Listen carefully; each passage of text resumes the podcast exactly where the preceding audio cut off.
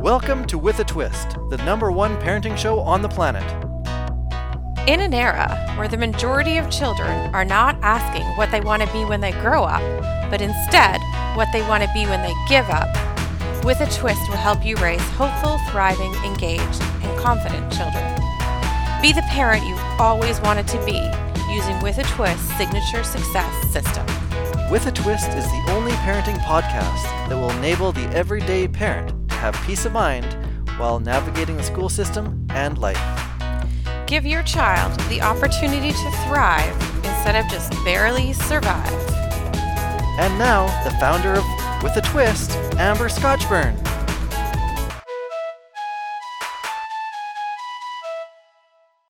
Parenting expert Amber Scotchburn is back. Good morning. Welcome. Good morning, Dave. Thanks for having me. Glad to see you again. They always come in with uh, interesting topics. This time around, uh, it seems to be uh, focusing primarily on homework. I thought so. Yes. And and actually, your first point is is because you you supply me with questions because um, you're being very helpful. Um, is homework necessary? And I'm I'm actually surprised that that question would be posed. Some people question this, do they? They do, yeah. Okay. There, there's actually been um, research studies to estimate how many minutes kids should be spending on homework versus not spending on homework. I guess, and is is it necessary? Comes from there's so many different schools of thought on is really just that that simple question like is it necessary what is it doing what is it teaching our children and and or is it the uh, manifestation of maybe not getting work done at school so then you send it home for homework so I guess that's probably the bigger question that people why people would ask if it's necessary. Yeah. And then there's the well, how many minutes should it be taking? Like how long should my child be doing their homework for? And so the the answer for me and in my perspective, um, and the research I've done and the number of parents I've talked to and teachers is that um, I think it's building a habit. So it's not necessarily that homework itself in that particular subject area is a necessary or not necessary. It's the fact that it's building a habit so that kids understand that as you work towards something that you want to do, you have to spend you have to spend extra time doing that particular piece. Okay. So there is a necessity.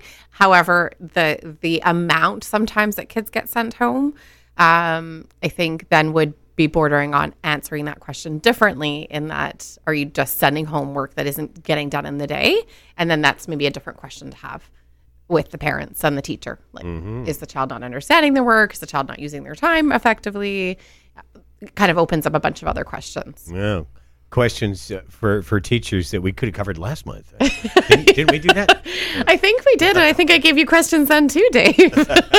Okay. So, uh, I- and I think it cannot, can it also not sort of vary uh, uh, regionally? I mean, when I lived in England, for example, it was nothing unusual to spend an hour and a half, two hours or more every night doing homework. Yes, and and I believe it can and vary regionally or obviously by grade too and subjects that Yeah, you're taking. Um, but um, yeah, definitely, I think even speaking to different Euro- kids that have come over as homestay students um, from different European countries or different Asian based countries. I mean, they're in school from 7 a.m. till like 4 or 5 p.m. Plus, they might take a language course after that. So it's just a different mentality, I would think, around school. So it uh, it seems to me it's sort of hard then to define normal, but I guess that's up to the family, isn't it? Yeah, normal's uh normal I'd put in quotations for sure. uh, that's a whole other topic, Dave. But no, um, but yes, I, I think it would depend on the family. But I, I think so for me, when I boil it all down, if we're just gonna keep it simple, it would be that to explain that it's working towards something.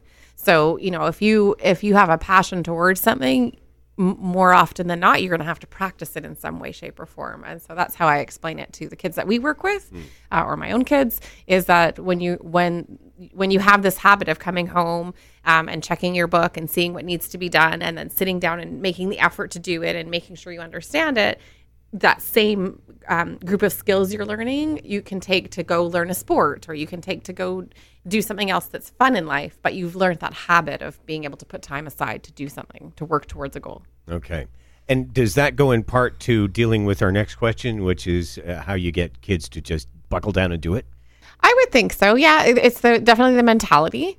Um, but when we have parents that are coming to us primarily for homework support, um, for the tutoring agency for tutoring with a twist, it's often because it becomes a fight in the home uh, between parents thinking, why don't you just do it?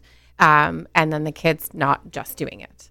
Um, and so there is some kids that are internally motivated where they would where they would have that skill sets already and they would understand work ethic and whether they saw it modeled or it comes from internally like I just mentioned.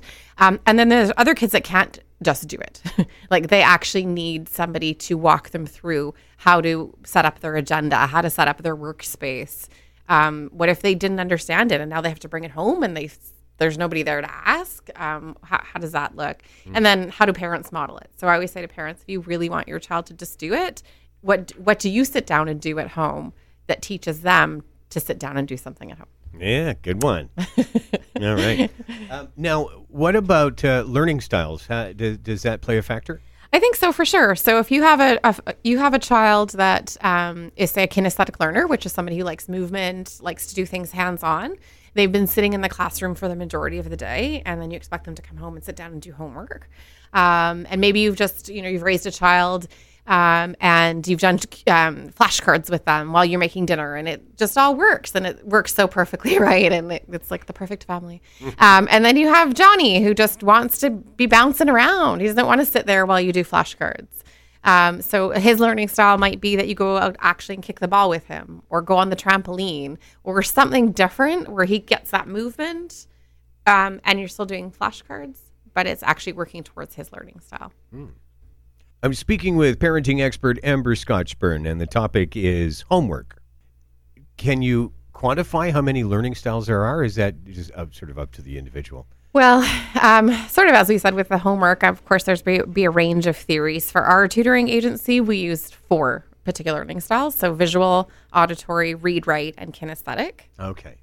So, in knowing where your child lands is sort of helpful in Yes. dealing with these kinds of Yeah, yeah, and and um, always feel free to contact us. So that's tutoring with a twist, um, or parenting with a twist, and and we can send you out. It's very simple. It takes less than ten minutes. Situational questions, and at the end, it'll tell you what type of learning style your child has. Oh, nice. Okay. Now, uh, how does time management uh, work into all of this? Um, well, it's again, it's that age old laughable thing actually, because really, I think it's more commitment management than time management because there is only 24 hours in a day. We can't really change that sometimes as much as we might want to.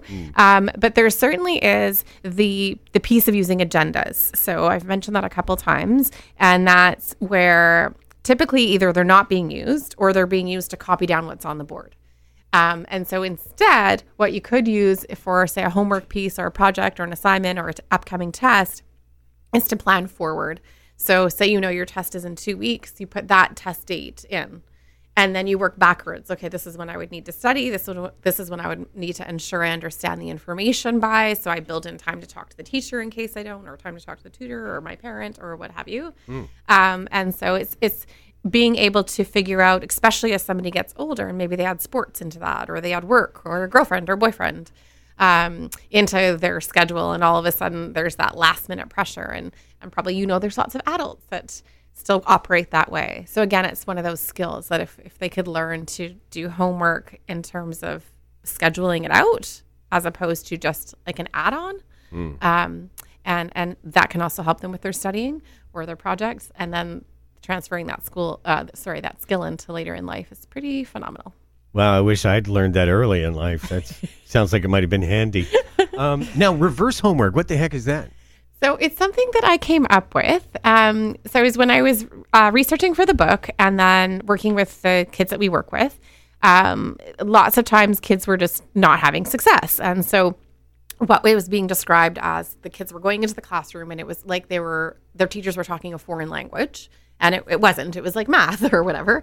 Um, and so they they just felt lost. And then as they got more lost and more lost, and of course something like math accumulates, right, and builds upon itself, they just found themselves totally frustrated and turning off the subject. And so I was like, well, if you previewed what the material was before you went into class, then it's not like you're hearing it for the first time.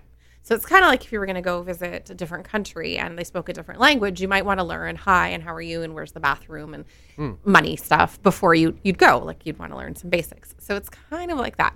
So um, reverse homework. Usually, what we do is take the child's learning style and their area of interest.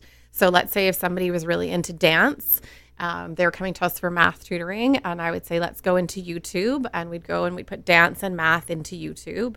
And I can guarantee you, whatever their interest is, plus the subject area, you will find something in YouTube or a list. Yeah. Um, and I get them to watch those videos uh, ahead of time. Um, you know, parent permission accepted. Um, but what it is is that when they go into math and they're learning a new concept, it's not totally new to them. They've heard it before. They've seen it related to something that they like or know. Um, so when they go in the classroom, it's not um, totally uh, foreign and, and they feel so uncomfortable or they can't even ask a question because they're so lost in learning the language. So that's what Oh. reverse homework is. You're bringing back memories. Yeah, can we just end it there? sure, Dave. Sure. Good stuff, though. Good stuff. Talking about homework, and and again, there's more information through uh, one of your websites, parenting or or tutoring with a twist Yes. dot com. Perfect. Amber Scotchburn is our parenting expert. Nice to see you, Amber. Thank you. Thank you. Great to have you with me today at Parenting with a Twist. I would very much appreciate it if you could give me a five star rating on Google or iTunes, or heck, why not both? To learn more about The Twist, I invite you to visit our website, parentingwithatwist.com, where you can listen to past podcast episodes and download a teaser from my book. Right, my book. It's called Parenting with a Twist 12 Positive Parenting Tips for Raising Confident and Success Ready Children. Thanks so much for listening, and don't forget to take a moment to thank yourself for getting twisted with us today.